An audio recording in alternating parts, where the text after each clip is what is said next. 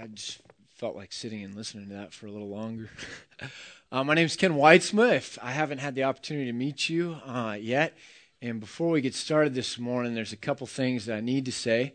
Uh, the first is this uh, the, the thoughts and opinions of Guy Gleason in no way reflect the stated positions of Antioch Church. Uh, no cards on that, please. Uh, second thing is is uh, I uh, I screwed up this week, and so I'm just going to put in a, a little uh, I'm sorry kind of thing. My wife and I wanted to do a Christmas party at our house. We've got some neighbors in the area that we we wanted to invite, young families. Uh, plus, we can only fit about five people in our house. It's about that big. Uh, and so we were trying to figure out how to word it, but we also wanted to include some singles that we know that are a little bit over the age of Mosaic, but aren't married yet. And so instead of uh, calling it Young Family, I just slapped the label Antioch Christmas Party on it, thinking it was generic. And what I should have called it was uh, Young Family and Singles Party, because what that communicated was this is going to be the Antioch Christmas Party, and anyone that's not the age of 24 to 40 is not welcome or invited. And uh, on top of that, God probably doesn't love you. Um, that was not what I wanted to communicate. I didn't want this to be the only Christmas party We've got something in the works to try and do something on Christmas Eve, which would just be a little get together with cider and different things like that, and some some caroling. Um, so it was just a, a, young family and singles thing. It wasn't supposed to be uh, something that made other people feel excluded, unloved, not welcome. Uh, and I took full responsibility for that. Uh, I'm used to it in my life. I say the wrong thing a lot. So, um, so I wanted to just clarify on that. Uh, also, if you have experience with or would like to gain experience with editing video, uh, making in house videos, taking the things uh, that we're filming and doing and kind of putting that together. Uh, if you're a Macintosh person or something like that, I would love for you to come talk to me. We really need help uh, with those of you that are gifted that way. So if you have the time and would be willing to help us with that, uh, I'd sure appreciate it. And I realize since a lot of you don't know me, um, it would be kind of fun the first couple weeks. I didn't say that much about myself to just show some pictures of my family because uh, I am married. I do have kids. I know that's hard to believe. Um, but that's Esther on the left. That's our middle child. And Sarah's in the middle. And Mary Joy is our oldest on the right. She turns five uh, in, on November 22nd, which was Thanksgiving morning when she was born, which was kind of cool. And just so you know, that's also the anniversary of C.S. Lewis's death, which, anyways. Uh, and that's my wife Tamra with Sarah right there. That was when we were at the coast a couple weeks ago. Um, and Tamra is incredible. And if you go up to Children's Church today, that's who's doing Children's Church today, if you dropped your kids off there. And then this is a picture of me from college. I'm the one on the left. Um, it, was, it was a lot better back then. So. Anyways, what we did last week, let's go ahead and jump in. What we did last week was we wanted to start talking about what Jesus says about following Jesus. Kind of the, the whole idea behind this was when I first came to, to really have a relationship with Jesus Christ when I was 22 years old, I was amazed that what I'd always heard growing up uh, seemed so fluffy and so shallow. And, uh, you know, Jesus, it kind of gave me a picture of Jesus like we've all seen with the blue eyes and it's like he's watching a Disney movie that you just can't see. Uh, and that wasn't the picture I got of Jesus when I started reading the New Testament. When I read the New Testament, it, I was confronted with a strong, masculine man that didn't budge on the important things. He just said it like it was, and the onus was on me to either step up or to, to, to choose to walk away. And so what we decided was uh, last week, let's look at what Jesus says about following Jesus. Let's not take what other people have told us. And so it was basically this it was come and die. It, it was that Jesus says, Eat me. Uh, and if you need to know what that means, you can come see me afterwards. But he literally said that. And then it was all or nothing. And so it's kind of like that Alamo movie, the uh, the one when I was growing up, Davy Crockett. Remember that? And the guy draws the line in the sand, and you had to choose whether you were going to step over that line, and you knew what that meant. And so you had to choose to, in a sense, you know, die to yourself. I'm, I'm choosing to, to side with this, these people. And I know that I'm putting my own self and my own wants and wishes kind of by the wayside. And so Jesus is kind of saying that. And so that's what we talked about last week. And this week we're kind of going to uh, jump into part two of that. And so we're going to start right off. And it's the thing that follows from that. Jesus draws the line in the sand, and I like that. If you're going to challenge me, challenge me with something big.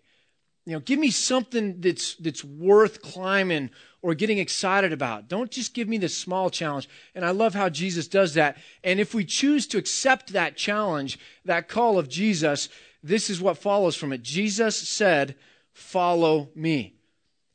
Jesus said, "Follow me."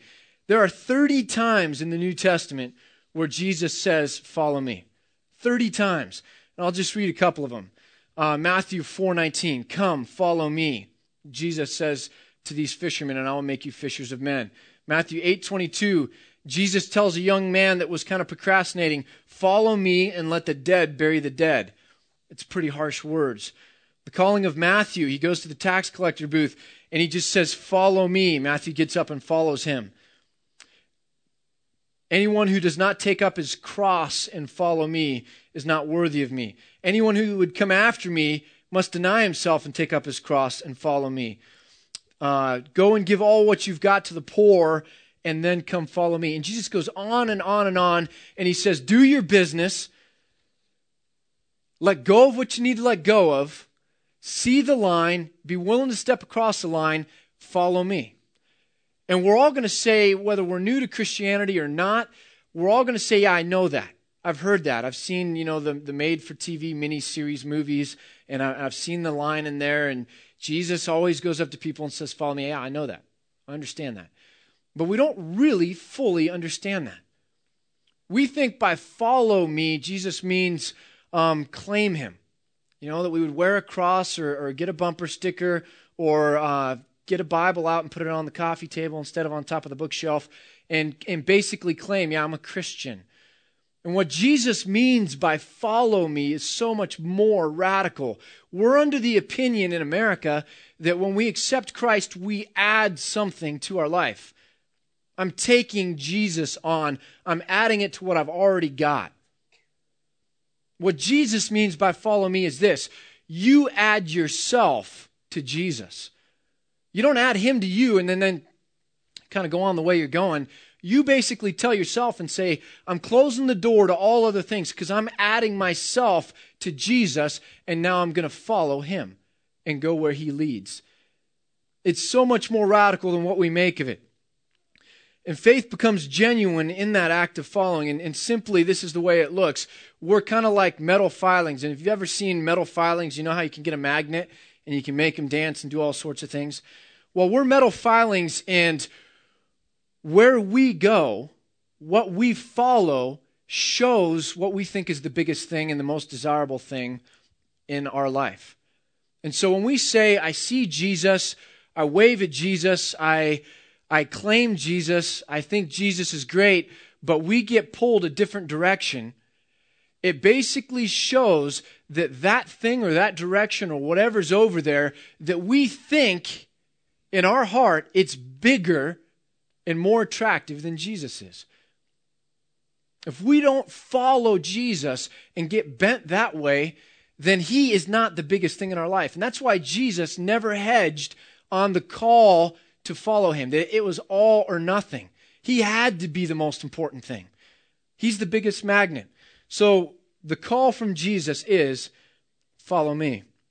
The second thing, and if you just open your Bibles and like Guy was saying, we've got book lights now. We're high tech here. There's even like, they're, they're not even halogen little ones, they're little LEDs, which are kind of cool. John chapter 15, um, if you can open your Bible, we're going to have it on the screen too if you don't have it in your Bible.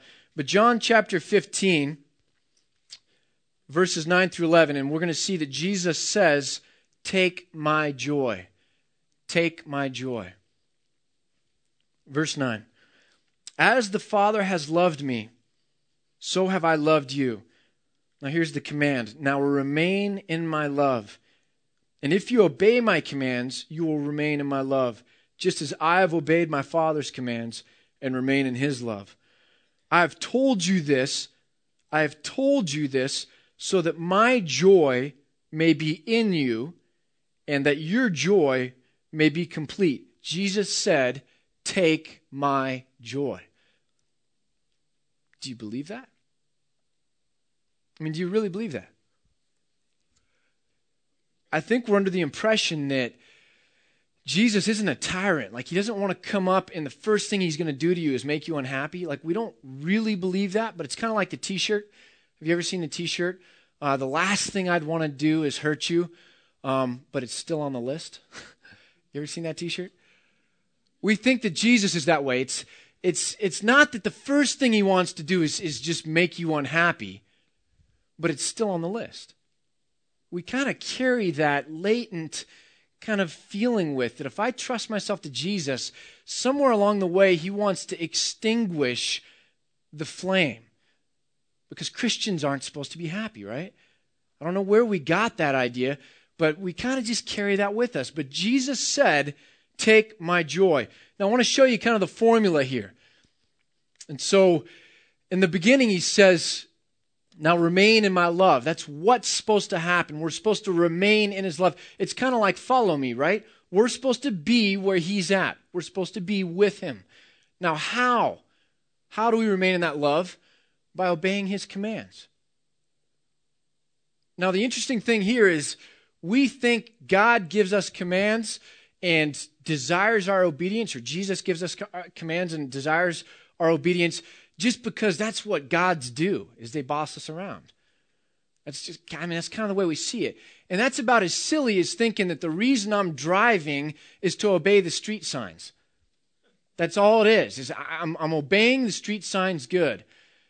The street signs have nothing to do with it. They just help get you to where you're going. And they help you kind of fit with all the other cars on the road. And what Jesus is saying here is obedience is a means to an end. It's not the end in itself. It's just going to keep you on the right road so that, here's the why, so that my joy may be in you and that your joy may be complete.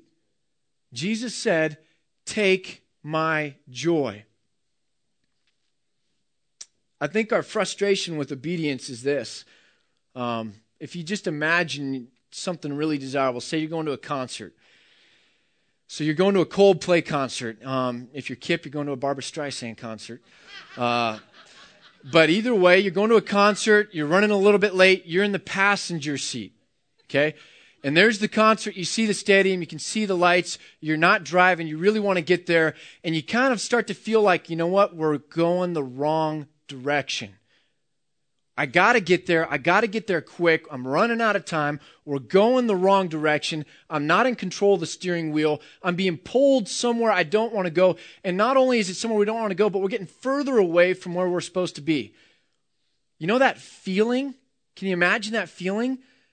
Like you, you start just going stir crazy in your seat and you, you end up getting in a fight with whoever's driving and, and you just can't let it go because you know you're being taken away from your goal where you're supposed to be going.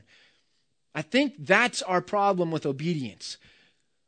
Is we we see where God's trying to take us and we see where we want to go and we begin to doubt that where God's taken us is going to really get us where we want to go or that it's really going to be what's best for us. And so these oh, commands to be obedient, these rules, eh, they kind of create in us sometimes that, that sense of panic and frustration. And sooner or later, we either have to let go and trust that God does know what He's doing. He is going to get us where we need to go. Or what happens? We, we bail out. You know, we do the 20 miles an hour, open the door and, and do the roll, right? And, and start trying to go back and say, God couldn't get me there. I got to take matters in my own hand, and I'm, I'm going to start hiking back to that Coldplay concert. And what Jesus is saying is, you got to trust.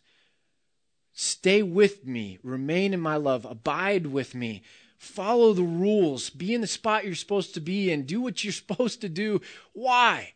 They're just road signs. It's not the end, it's the means to the end. I want you to take my joy. I want you to be happy. I told you when I first became a Christian, I felt like a sucker because people had told me about a Jesus that didn't match up with the Jesus I read in the New Testament. And I hate being a sucker. Being a sucker is believing something that's not true, right? And then you find out later, ah, um, I shouldn't have believed that. I was a sucker. Well, the other thing that I, I was told when I became a Christian was that we follow Christ, we follow God out of this sense of duty. You know, you get alone and you just will it up. So this is miserable. I'm going to put my Christian sour face on. Uh, I'm going to go out and I'm going to, by golly, I'm going to be obedient. And all those happy people, uh, at least I'm a good person. At least I'm a good Christian, right? And to me, that just makes Jesus a tyrant. How can we say that Jesus is here to help us when the end result is a bunch of sour faces? What would it be if you went up to someone and said, Let me help you, and then 10 minutes later, they're more miserable than when you got there? You know, I, have had a, a professor in seminary that was a pastor for many years, and his elder board told him that, that he could no longer make hospital visits because he was so high strung and type A that when he'd go into those hospital rooms, the blood pressure and the, and the machines would start going crazy on the people he was visiting, right? Um, and so his elder board told him, you need let us do that. You, know, you stop doing that. If you go to help someone, what should be the end result? Their life improves. The good life, the right life, a flourishing soul, right, should be the outcome of help. How can we say Jesus is Lord, that He's good, that He's a good shepherd, that He's here to help, that He's better than all the other options or, or, things available to us if the end result is a sour face and we're more miserable? Jesus said, Take my joy. Take my joy. Third thing Jesus says, and it flows right out of that first, that second one. Jesus says, Come and live. So Last week we talked about come and die. And here's kind of the, the culmination of that come and live. John 10, verse, well, we'll just read the whole paragraph actually. Go to John chapter 10.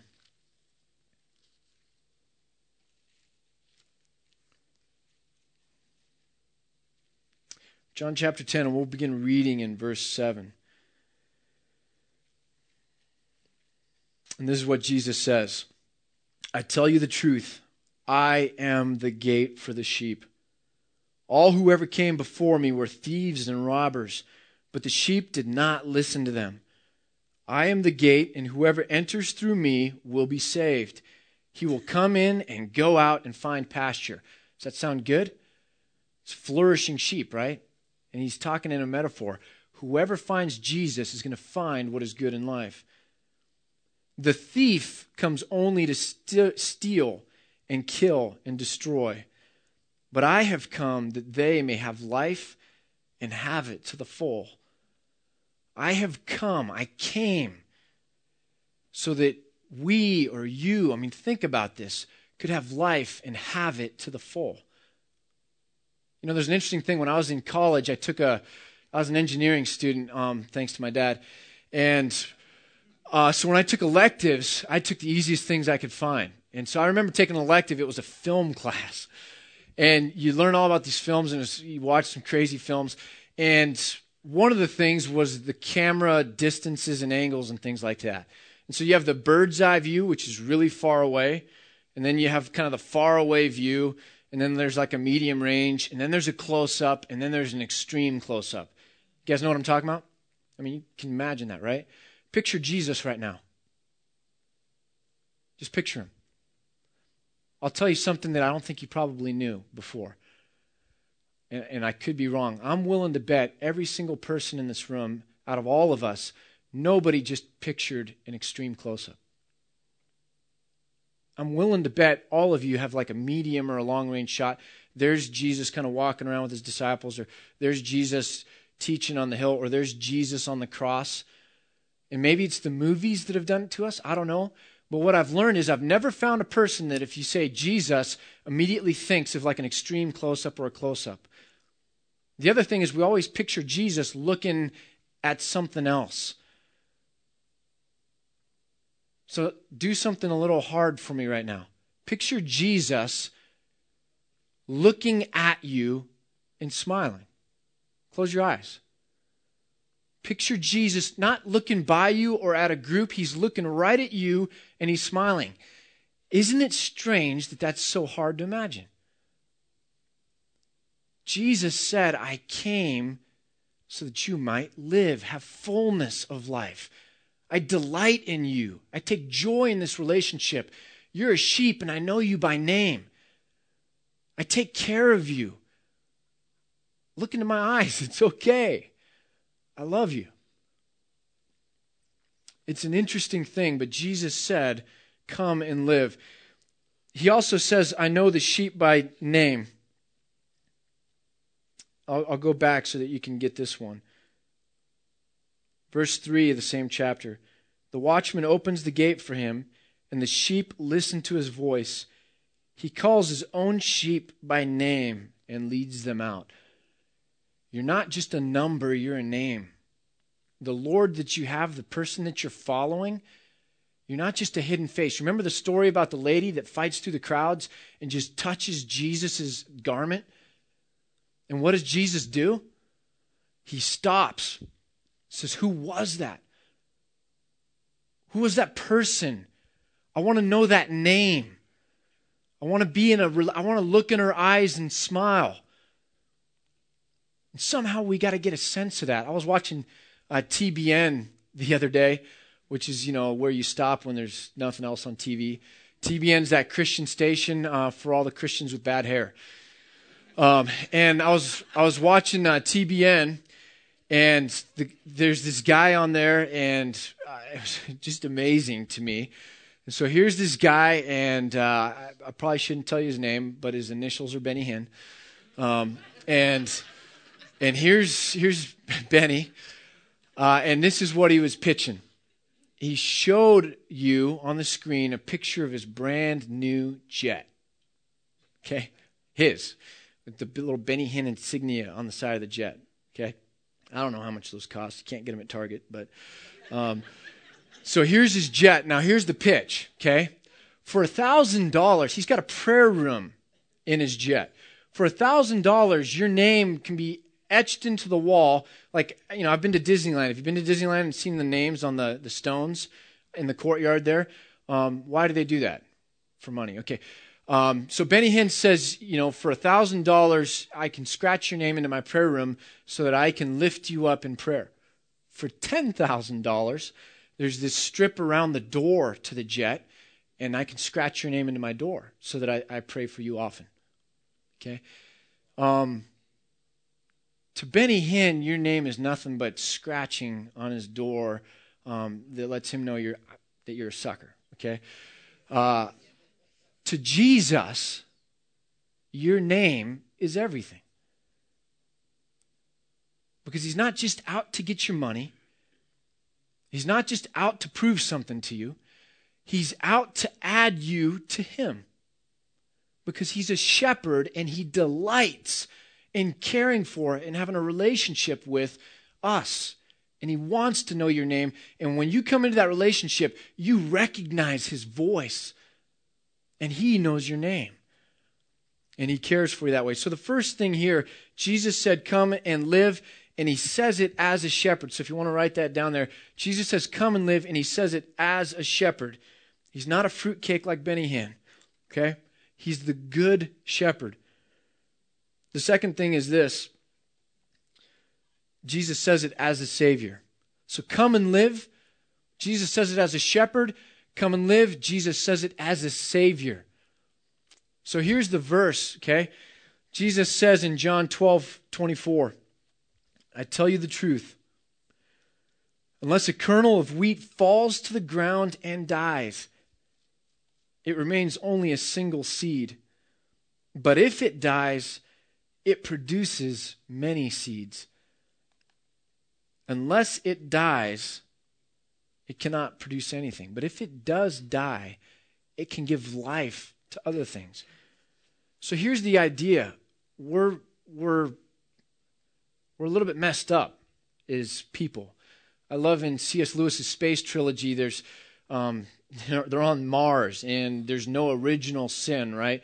And so the character modeled Ransom, it's modeled after J.R.R. Tolkien, who's a linguist, is with this tribe of people on Mars. Um, so it's imaginary. It's not, you know, nonfiction. Uh, And he's trying to communicate to them about the people on the silent planet. That's why the name of the book is called Out of the Silent Planet. And that planet is silent and it's dark. Why? Because it fell. There's sin. And so he's trying to communicate to people this concept of sin that have never known sin, so they don't have a word in their vocabulary for it. And the word that, that Tolkien's character kind of comes up with is the people on that planet are bent. They're bent. We're all a little bit goofy. It's it's like the Disneyland caricature, you know, the, they take something and they, they expand on it. For me, it'd be the nose. For you, it'd be the ears or the chin or who knows what, right? But it's a caricature of what it would be if you were in proportion. And we're all a little bit bent. We're all caricatures. Something's messed up. And so, so what I liken it to is we're a car that's jacked up. It's got its back wheels, rear wheel drive car. It's got its back wheels jacked up. And we can do a lot of self help things in our life. And we can get that thing fine tuned and we can get it, the throttle opened way up and we can get those wheels spinning. Uh, but unless we're released, unless those jacks are knocked out from underneath us, right? Unless we're set free, all that other stuff is meaningless. And so Jesus says, Come and live. And he says it as a Savior. That's the gospel is I'm going to take care of you and all these other things, but I got to get it going in the first place. And unless I die and fix what's broke with, with mankind, what's broke with you, what's broke with me, unless I get the jacks out from underneath you, you're going to go nowhere. And so I want to show you a video clip that I think better than anything else expresses this. It's from the movie Les Mis. And so Jean Valjean has been running his whole life because he's wanted by the law and he's a good man, but he's been running his whole life and he's not really free. And the inspector is law bound. The law has to be satisfied. And so he spent his whole life chasing Jean Valjean.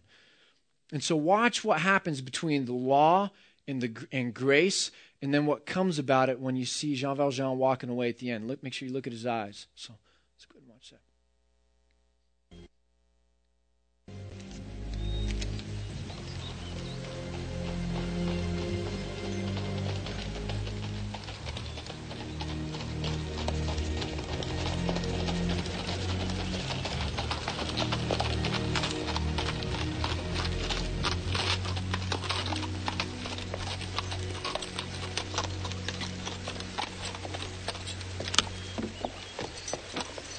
Bring him here.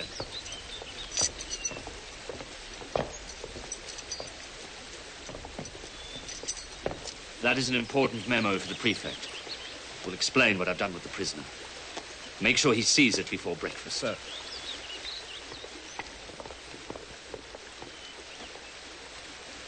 I'm glad I had time to myself. I needed to think about what you deserve. You're a difficult problem. Move to the edge. Why aren't you taking me in? You're my prisoner. Do what I tell you. You don't understand the importance of the law. I've given you an order. Obey it.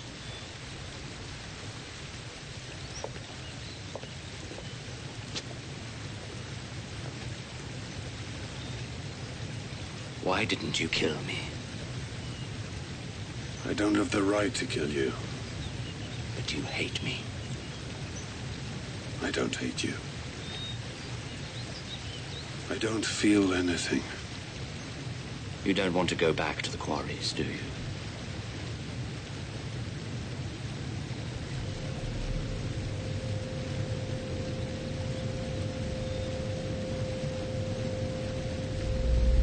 Then for once we agree. I'm going to spare you from a life in prison, Jean Valjean. It's a pity the rules don't allow me to be merciful.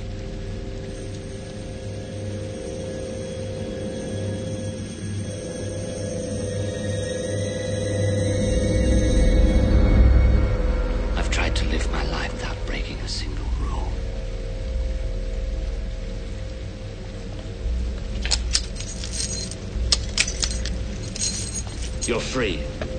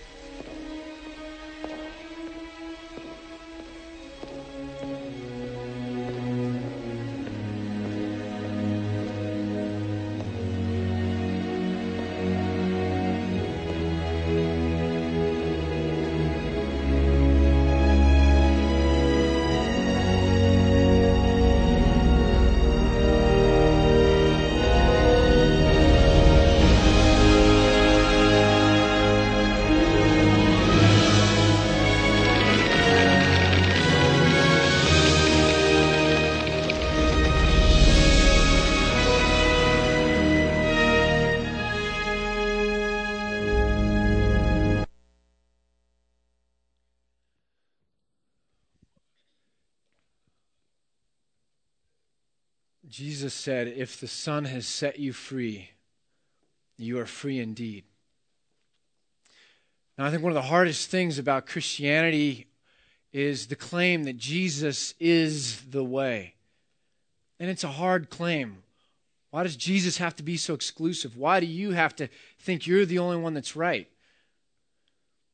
Jesus came to set us free, to lead us, uh, to bring us the good life, the full life, the flourishing life that we need. He wants to be our shepherd. He died so that we might live. And so when we say uh, Jesus is the way, to argue with that in my mind is like saying to a mother that says, I'm the best thing for this one month old infant I've got.